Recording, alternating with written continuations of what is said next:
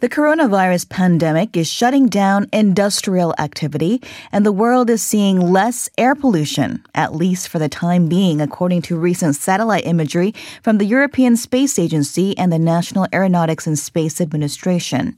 CO2 levels also appear to have gone down as the virus spreads. So, what kind of impact is the virus having on the environment, and can we expect them to stay around. We discuss this further in today's For Your Information with Professor Michael Gerrard, who's the director of the Sabin Center for Climate Change Law at Columbia University. Hello, Professor Gerrard.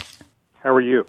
Doing great. Thank you for being with us on the show. So, we're continuing to hear these reports of how the outbreak, the pandemic, is uh, indirectly putting a halt on uh, human activities, resulting in less pollution. And how is this particularly being observed in China?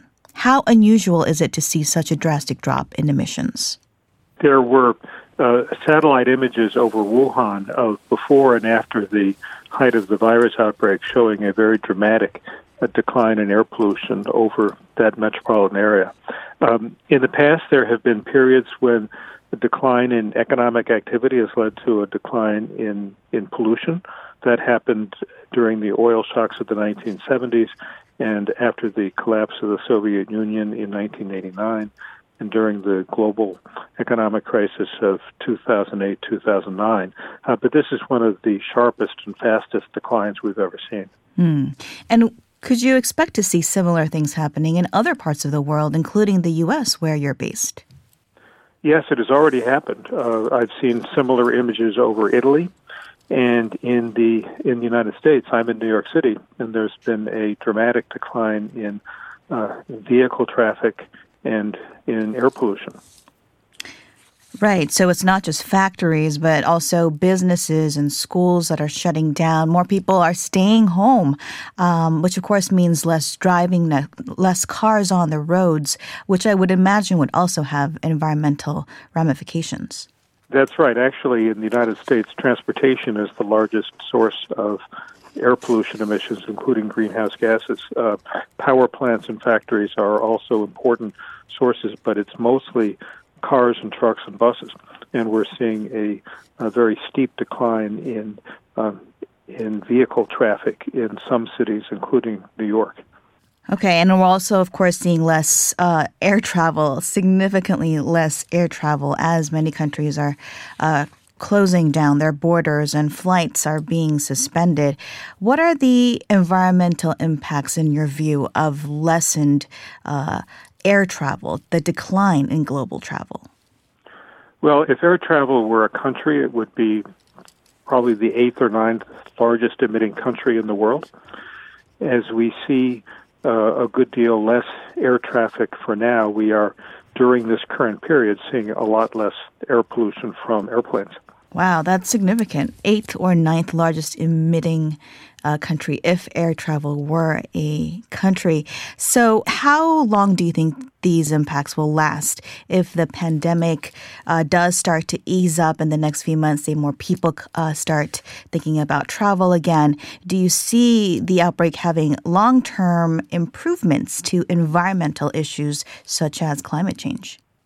The experience after the prior downturns in pollution that were caused by economic crises uh, were temporary. And within uh, a few years after those conditions ended, the pollution uh, went back to its prior levels and kept on going up. One lasting effect may be but right now, many more people are becoming accustomed to having meetings online and through video. Mm-hmm. Uh, so I think we may see some decline in physical business travel as people see that certain meetings can be done online. We may also see some changes in uh, in universities uh, if more instruction is done online and less of it has to be done in person. But it's very hard to predict uh, what the magnitude of, of that will be. You know, it's hard to predict what other kinds of long term impacts there would be. Okay, and uh, economies around the world are uh, facing and trying to deal with uh, some sort of economic fallout one way or another. Could you explain the relationship between economic conditions and emissions? there's a very direct relationship between the level of, ac- of economic activity in a country and the emissions from the country. Um, most emissions result from various kinds of economic activity, and when we've seen rapid rises in emissions from a country, as we saw you know, 10 and 20 years ago in China, it was at the same time that there was an enormous increase in the level of economic activity. The level of economic activity isn't the only factor, but it's the single most important factor in determining the level of air pollution that a country emits. Mm. What are the possibilities uh, of this economic downturn then leading to slower progress than prior to the pandemic in terms of efforts to protect the environment, in your view? So, prior to the pandemic, there was a tremendous amount of public opinion momentum and political momentum for greater action on climate change. But now everybody is focused on the pandemic, and it has certainly dampened the momentum. Um, it's also disrupted the supply chain for some of the renewable energy companies that were building large amounts of wind and solar facilities and so forth. So it's clearly going to slow down uh, the fight against climate change. We don't know yet how much, but it will slow it down. So there is a real concern that this could actually impact that momentum uh, towards uh, the slowing down of climate change, would you say?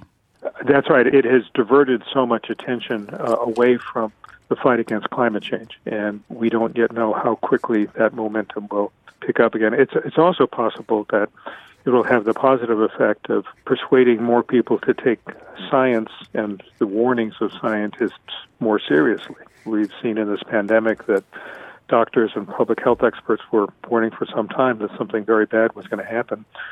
There were not enough precautions taken against it, mm-hmm. um, and a lot of people are suffering as a result. Maybe that lesson will carry over to climate change. I hope it does. Right, especially as all of us are forced to slow down the pace of our lives. And I think a lot of self introspection is happening on a global level, which is pretty rare for all of us to be in a tough situation together.